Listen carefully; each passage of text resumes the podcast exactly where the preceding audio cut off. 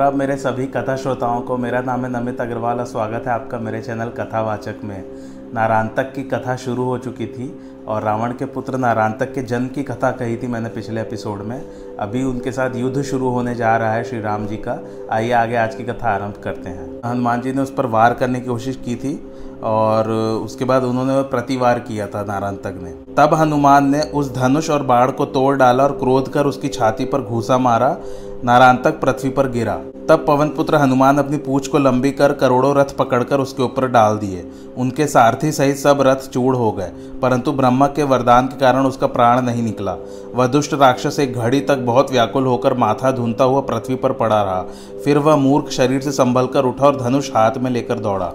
उसने अनेक बाढ़ क्रोध कर छोड़े, जिससे छठ भर के लिए वानरों की सेना छिप गई। श्री राम जी के प्रताप से हनुमान ने हाथ से पकड़कर शत्रु के बाढ़ तोड़कर फेंक दिए। नारांतक हृदय में अत्यंत क्रोधित तो हनुमान जी के निकट दौड़कर शीघ्रता से पहुँचा और बोला, यह अच्छा वानर है। यदि तुझ में कुछ बल है तो तुम मुझसे मल्ल युद्ध करो। उस घनी सेना के बीच में हनुमान जी बिना परिश्रम ही प्रसन्न होकर शत्रुओं का संहार करने लगे। लड़ते लड़ते हनुमान जी वहाँ आए जहाँ नित्य युद्ध होता रहा। तब उन्हें वहाँ अकेला लड़ते देख बलवान अंगद जी भी दौड़े। उनके पीछे वानरों की अपार सेना कृपा के धाम राम जी की जय बोलती हुई चली। वह हाथ में बड़े बड़े पर्वत पत्थर लिए जहाँ था शत्रुओं को मार मार कर युद्ध करने लगे। भालू और बंदरों की भयंकर करनी देखकर राक्षस बड़े भय से भाग चले। तब अपनी सेना को बहुत डरा हुआ देखकर रावण पुत्र नारायण तक बहुत क्रोध हुआ। तब रावण पुत्र क्रोध कर अपने योद्धाओं को सौगंध धराकर फेरा और क्रोध से कहने लगा कि भाग कर कहाँ जाते हो? ब्रह्मा ने यह वानर समूह तुम्हारे भोजन के निमित्त दिया है। हे राक्षसो, तुम लोग पेट भरकर इन्हें क्यों नहीं खाते हो? पृथ्वी बिना वानर और रीछ की कर दोनों तपस्वियों को दौड़कर पकड़ लो। तब नारांतक के क्रोधयुक्त वचन सुन राक्षस क्रोध से लड़ने और भयंकर माया फैलाने लगे। राक्षस माया का अपार अंधेरा कर अस्त्र शस्त्रों का बहुत प्रकार से प्रहार करने लगे तथा शक्ति, त्रिशूल, बड़े तीक्ष्ण बाढ़ बड़े बड़े पत्थरों तथा धूल और वृक्षों को उखाड़ कर फेंकने लगे। बाढ़ लगते ही भालू और बंदर गिर जाते हैं, परंतु फिर श्री राम जी की जय बोलते उठ जाते हैं। जब सत्य संकल्प श्री राम जी ने अपने दल को व्याकुल देखा, तब एक बाढ़ छोड़ा। प्रभु श्री राम जी अपने बाढ़ से शत्रु के सब बाढ़ों को काटकर, अंधकार को दूर कर दिए। फिर वह बाढ़ श्री राम जी के तर्कस में आकर प्रवेश कर गया। प्रकाश को देखकर भालू बंदर, पर्वत और वृक्ष लेकर श्री राम जी की जय बोलते हुए दौड़े और जब राक्षसों की सेना के बीच में पहुँचे तो उन पर वह पहाड़, धूले और वृक्ष डाल दिए। जब छह करोड़ राक्षस मर चुके और जब रात्रि का प्रवेश जान लिया तब अपने दल के सहित अंगद और हनुमान जहाँ श्री राम जी थे, वहाँ को चले। अंगद और हनुमान आदि भालू और बंदक कृपा सागर श्री राम जी के पास गए। प्रभु को देख चरणों में सिर नवाया और दर्शन कर श्रम रही तो सब सुख से पूर्ण हो गए।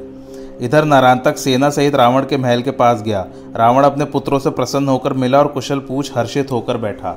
नारायणतक की सेना देखकर मूर्ख रावण का सारा शोक दूर हो गया। तब जिस तरह वह जग जननी सीता को हरलाया था, वह सब कथा आदि से अंत तक कह सुनाया। फिर कुंभकर्ण और मेघनाथ का तथा अहि रावण का मारा जाना कहकर रोने लगा। तब पिता को उदास देखकर दुष्ट नारायण तक बड़े गर्व से बोला, हे देव शत्रु, अब सारे संदेह को त्याग दीजिए।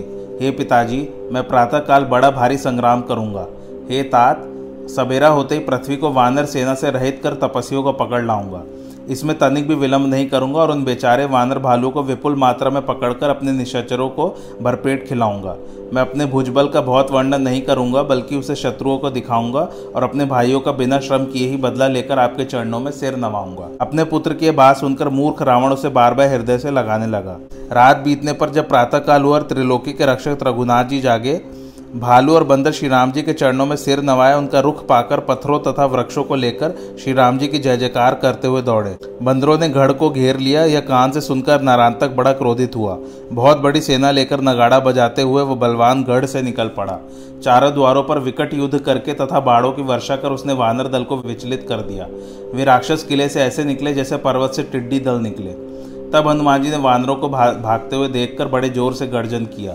उन्होंने कटकटाकर चारों तरफ़ पूछ बढ़ाकर दुष्ट राक्षसों के समुदाय को भागने से रोका। बेल के फल के समान राक्षसों को पटकने लगे, अनेकों को दिशाओं में फेंकने लगे। एक और तो हनुमान जी युद्ध करते थे और दूसरी दिशा की ओर बल के धाम अंगद जी लड़ते थे। सागर के समान राक्षसों की सेना को हनुमान और अंगद दोनों बंदर मंदराचल पर्वत की तरह जय स्वरूप रत्न के निमित्त मथते हैं। यह देखकर सब देवताओं के ईश्वर श्री राम जी हंसे। वानरों को इस प्रकार युद्ध करते देख दुष्ट नारायणतक को बड़ा क्रोध हुआ। उसने प्रलय काल के समान बड़ा घोर शब्द किया। तब राक्षस कठोर शिला शस्त्र लेकर दौड़े। एक ही बार अनेक बार तथा अस्त्र प्रहार करके वानरों को भयभीत कर दिया। बंदर पुकारने लगे कि, हे सुग्रीव, मेरी चोट को देखो और कोई घर की याद करने लगे। बहुत से वानर भालू पर्वत की गुफाओं की ओर चल दिए, कोई इधर उधर दुबक कर छुप गया। कोई राम लक्ष्मण की दुहाई देता है तो कोई कहता है कि विधाता विपरीत हो गया। उसी समय नरानतक के मंत्री ने अंगद का हाथ पकड़ा और बहुत से राक्षस योद्धा भी उनसे लपट गए। तब अंगद जी सबके साथ ही आकाश मंडल में उछल गए। आकाश में अंगद जी अनेक प्रकार की क्रीड़ा कर सूर्य मंडल के निकट चले गए। राक्षसों को सूर्य के तेज में जला दिए और वे अंगद को छोड़ गिर पड़े, फिर संग्राम में आए। यह देखकर राक्षसों का दूसरा सेनापति तुरंत पिशाचों की सेना साथ ले आया और बड़ा ही तीक्ष्ण त्रिशूल लेकर ज़ोर से अंगद को मारा। वह अत्यंत कठिन दंड इनकी छाती में आ लगा। हनुमान ने जब अंगद को पृथ्वी पर मूर्छित होकर गिरते देखा, तब वे तुरंत दौड़ पड़े और वहीं तीक्ष्ण त्रिशूल खींच उसकी छाती पर मारा, जिसके लगते ही यूथपति के हज़ारों टुकड़े हो गए। यह समाचार सुनकर श्री रामचंद्र जी बोले, हे लक्ष्मण, तुम शीघ्र जाओ। इस प्रकार श्री रामचंद्र जी का वचन सुन सिर नवा शिव जी का स्मरण कर तीक्ष्ण धनुष बाढ़ लेकर लक्ष्मण चल दिए। अंगद जी ने रघुनाथ जी का स्मरण करके हृदय पर हाथ धरा, जिससे कि महाबली अंगद जी श्रम रहित हो गए। जैसे ही मूर्छा हटी कि अंगद जी फिर शीघ्र युद्ध करने के लिए चल पड़े और लक्ष्मण जी के धनुष के शब्दों को सुनकर वानर समूह उत्साह से भरकर फिर लौट पड़ा। धनुष के आवाज़ सुनते ही राक्षसगढ़ बहरे हो गए। वे एक दूसरे की आवाज़ नहीं सुनते थे। तब लक्ष्मण जी ने बाड़ों की वर्षा कर बहुतों के पैर और सिर काट डाले। वह काटे हुए सिर और बाहु आकाश में उड़ते हैं। महाबली, भालू और बंदर अद्भुत कार्य करते हैं। वे राक्षसों को बिना हाथ पैर के कर उनके मुँह में धूल डाल देते हैं। बहुतों के सिर तोड़ रावण के पास अपना बल दिखलाने के लिए फेंक देते हैं। दोपहर दिन होते होते नारांतक की आधी सेना मार डाली गई। तब अपने अनेक राक्षसों को मरा देख रावण का पुत्र नारांतक बड़ा क्रोध हुआ। वह रथ सहित आकाश में जाकर छिप गया तथा अस्त्रों की वर्षा करने लगा। क्षण भर में वानरी सेना को मूर्छित कर वह नीच कमल नयन श्री राम जी के पास गया और बड़ा क्रोध कर मेघ के समान गरजते हुए उन्हें कटु वचन कहने लगा। तब नारायणतक ने एक त्रिशूल छोड़ा। उसे जामवन ने बीच में ही हाथ में पकड़ अवधेश श्री राम जी की जय पुकारते हुए नारायणतक की छाती में मारा। शूल लगते ही वह मूर्छित हो गया, तब जामवन ने उसे हाथ से पकड़ लिया तथा अनेकों बार पृथ्वी पर पटका और बांधकर बालू में गाड़ दिया। इतने ही में सब बलवान वानर और भालू उठकर युद्ध करने की अपनी अपनी इच्छा करने लगे। तब जामवन ने अपने हृदय में विचार किया कि यह दुष्ट हमसे नहीं मरेगा। हरी इच्छा से इसे उखाड़कर हृदय में चार मुष्टिका मारी, फिर पैर पकड़कर लंका में फेंक दिया, जो तुरंत ही रावण के पास जाकर गिरा। तब रावण हाहाकार करता हुआ दौड़ा और नारांतक को अपने हृदय से लगा लिया। नारांतक को न देख व्याकुल हो सब राक्षस लंका को चले गए। इधर वानरगढ़ भी सायकाल देख रघुनाथ जी के पास आए और चरणों में सिर नवाकर खड़े हुए, तब रघुनाथ जी ने कृपा दृष्टि से सबकी ओर देखा। श्री राम जी ने सबको बिना श्रम के कर दिया, तब सभी भालू और वानर अपने स्थानों को गए। वहाँ रावण ने पुत्र को लिटा दिया, उसकी स्त्रियाँ व्याकुल हो रोने लगी। पुनः प्रातःकाल होते ही नारायण जागा और पिता को देखकर बड़ा लज्जित हुआ। वह तुरंत अकेला ही रथ पर चढ़ दौड़ा और आकाश मार्ग से होकर रणभूमि में आया। इस मर्म को वानरी सेना नहीं जानी, उसने छिपकर बाड़ों की झड़ी लगा दी। बंदर और भालू आकाश को जाते हैं, पर उसे नहीं देखते और घायल होकर पृथ्वी पर गिरते तथा आर्तनाद करते हैं। सौ बाढ़ बिजली के समान, बड़े तीक्ष्ण जहाँ रघुनाथ जी थे, वहाँ उस दुष्ट ने छोड़े। जिन बाड़ों के लगने से अनेक वानर मुरझा गए, बहुतेरे कायर उनको देखकर भाग गए। महावीर जी, अंगद, सुग्रीव, कुमुद, मयंद, बलवान, द्विद, ये सब वीर हाँक देकर आकाश मार्ग में दौड़ते हैं, परंतु उसको ढूँढने पर भी नहीं पाते हैं। तब सब वीरों ने एक मत ठानकर पर्वत वृक्ष लेकर लंका को पयान किया। रावण के घर के कंगूरों में वानर अपनी अपनी पूछ फैलाकर बैठे। हाथ से पत्थर डाल देते हैं, जिससे बहुत से राक्षस चूड़ के समान हो गए। राक्षसों की यूथ चूड़ हो गए, भय के मारे राक्षसियाँ भाग गई। मुख से दुख के शब्द उच्चारण करती वे रावण के घर में घुस गईं। यह दशा देख सुनकर रावण ने योद्धाओं को बुलाकर कहा कि तुम कराल हो, वानरों को खा जाओ। वह यत्न करो कि वानर भाग जाए, यह वचन रावण ने कहे। जो मेरी आज्ञा का उल्लंघन करेगा तो जानूँगा कि यह मेरा शत्रु है। वानरों के समूह देख सब प्रसन्न हो शहद की मक्खी के समान लपट गए। तब वानरों ने हृदय में श्रीराम के प्रताप को स्मरण कर सभी राक्षसों को पटक दिया। वानरगढ़ कच्चे घड़े के समान सभी राक्षसों को चूड़ करके श्रीराम और लक्ष्मण की जय बोलने लगे। जब राक्षस पूछ छूते तो हनुमान तुरंत ही उन्हें लपेटकर कंगूरे से पृथ्वी पर गिरा देते थे। फिर बिना परिश्रम के ही बड़े विशाल स्वर्ण के खंभे को तोड़ने लगे। फिर विचार करके वानर योद्धा दौड़े और राक्षस सेना के बीच में पहुँच गए। उन्होंने करोड़ों शत्रुओं को बिना नाक, कान और हाथ पैर के कर दिया। वानरों ने जब अगणित निशाचरों को हाथ, पैर से रहित कर दिया तब वे दीन वचन बोलने लगे। वे दुर्ग से निकलकर वन की ओर भागने लगे। छह वानरों ने ही लंका को पीपल के पत्ते की भांति हिलाकर रख दिया। उन्होंने किले के किवाड़ तोड़ डाले और वे शत्रुओं की स्त्रियों को बालों से पकड़कर खींचकर बाहर ले आने लगे। लंकापुरी में यह देखकर अत्यंत कोलाहल मच गया, जिससे अपने कानों से सुनकर नारायण तक रथ सहित आकाश से उतरा और बड़ा क्रोध होकर प्रकट हुआ।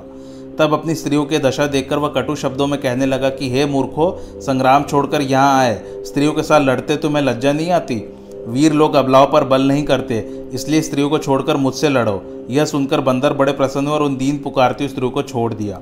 तब स्त्रियाँ डर के मारे घर में भाग गईं। वानरों ने हाथ से शिला उखाड़ ली तथा प्रहार कर नरान तक के घोड़े और रथ चूड़कर उसके आयुध तोड़ सारथी को मार डाला। बंदर राक्षसों को पृथ्वी पर पटककर उनके शरीर तोड़ डालते तथा श्री राम जी की जय उच्चारण करते हैं। इस प्रकार छहो वीर बंदर को लड़ते लड़ते दो पहर बीत गया। इधर सूर्य ने अस्ताचल में प्रवेश किया, तब वानरों ने भी जाकर श्री राम जी का चरण छुआ। तब रीछ वानर श्रम रहित हो गए। वहाँ तीन पहर रात्रि बीत गई, तब नरांतक की मूर्छा जागी। वह दुख से बेबस अपना दोनों हाथ मलने लगा और इस प्रकार वह राक्षस राज मन में बहुत लज्जित हुआ। तब उस दुष्ट ने रथ को साथ संभालकर हृष्ट पुष्ट घोड़ों को सजाया और शंका त्याग शस्त्रों को संभाल प्रगाढ़ वीरों को अपने साथ में लिया। वीर योद्धा घोर गर्जन करते हुए चले। सबने जीवन की आशा व भय त्याग दिया। घोड़े और हाथियों के चिंगार से दशो दिशाएँ भर रह गई। धूमराचन आकाश मानो बादल सा घिर गया, किसी को अपने पराय का ज्ञान न रहा। वीर उछलकर आकाश मार्ग को जाते और पुनः पृथ्वी पर आ जाते तथा अस्त्र शस्त्र को निकालकर क्रोध कर करके झूम झूम पड़ते। राक्षसों को देखकर बंदर और भालू प्रसन्नता से प्रफुल्लित हो पर्वताकार हो गए तथा वे भी निशंक हो एक स्वर से कटकटाते हुए हु हु करने लगे। वे सब पर्वत शंगों और बड़ी बड़ी शिलाओं तथा वृक्षों को उखाड़कर प्रहार करने लगे। राक्षसों का समूह बिना सिर के हो गया। इस प्रकार नरांता के बयालीस करोड़ राक्षसों को बंदरों ने मार डाला और श्री राम जी की कृपा से दुष्टों को मार बंदरों ने वह रात्रि लक्ष्मण सहित व्यतीत कर दी। प्रातः काल हुआ, श्री राम जी का बाढ़ आकर उनके तर्कश में घुस गया। तब अपने दल को अत्यंत व्याकुल देख नरांतक ने एक करोड़ विकट योद्धाओं को फिर साथ में ले लिया। फिर बहुत प्रतिज्ञा कर उन वीरों को साथ में लेकर युद्ध में बढ़ते ही शक्तियों, पत्थरों और बाड़ों की वर्षा करने लगा। उसने बहुत से तो स्तंभन बाढ़ चलाए, जिसके लगने से बंदर जहाँ के तहां खड़े रह गए। तब राक्षसों ने पाश नामक हथियार ले लेकर दौड़ उन सबको बाँध लिया। फिर ले जाकर जेल खाने में बंद कर दिए, जिनमें दस दस हज़ार बंदर भर गए। जिन बड़े बलवान बंदरों को देखा, उन बहुतों को तो मूर्छित कर उसने लंका के किले में फेंक दिया। रावण अपने पुत्र की करनी देखकर भाटों के समान पुत्र की प्रशंसा करने और उसके भुजबल को बखानने लगा। इधर जब अंगद और हनुमान सचेत हुए, तब नारांतक से लड़ने लगे। वे वानर एक क्षण भी न लड़ सके कि उसने फिर बाढ़ मारकर उन्हें मूर्छित कर दिया। दिन के मध्यान्ह काल तक उसको विजय का वरदान था, जिससे भगवान उसे नहीं मारते थे। जब दोपहर दिन बीत गया, तब श्री राम जी ने विजय के साथ सजा और बंदरों तथा भालुओं को पुकार कर जगाया तो वे सब मूर्छा से जागृत होकर दौड़े। जब हनुमान और अंगद सब जागे, तब आकर श्री राम लक्ष्मण के चरणों में गिरे और बंदरों ने प्रेम सहित प्रणाम किया। तब श्री रामचंद्र जी ने हंसकर कहा, हे वत्स, यह ब्रह्मा जी का वरदान था जिससे आज तक तुम लोगों को मूर्छा आई फिर प्रभु राम जी ने कहा, अब अन्यत्र और स्वप्न में भी तुम्हें भ्रम न होगा। हे अंगद और हे हनुमान, तुम्हारे स्मरण मात्र से अनेकों मनुष्य संग्राम में विजयी होंगे। जब लक्ष्मी नाथ ने ऐसा वरदान दिया, तब उस वाणी को सुनकर बंदर प्रसन्न हो गए। राम जी ने फिर कहा, हे रणधीर, अंगद और हनुमान, सुनो।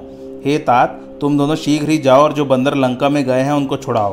कृपालु श्री राम जी की आज्ञा सुनकर और उनका ध्यान करके बड़ी बड़ी शिलाओं को लेकर सब बंदर शीघ्रता पूर्वक लंका पर चढ़ गए, जिन्हें देखकर लंका में खलबली मच गई। उधर मूर्छा से जागृत सब बंदरों ने श्री राम जी के प्रेमोवश में आ, उनको भजते हुए राक्षसों के बंधन को तोड़ डाला।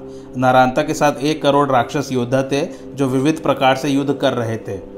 उधर मायावी राक्षस अपने शरीर की रक्षा करते हुए यत्र तत्र रावण का यशोगान करते।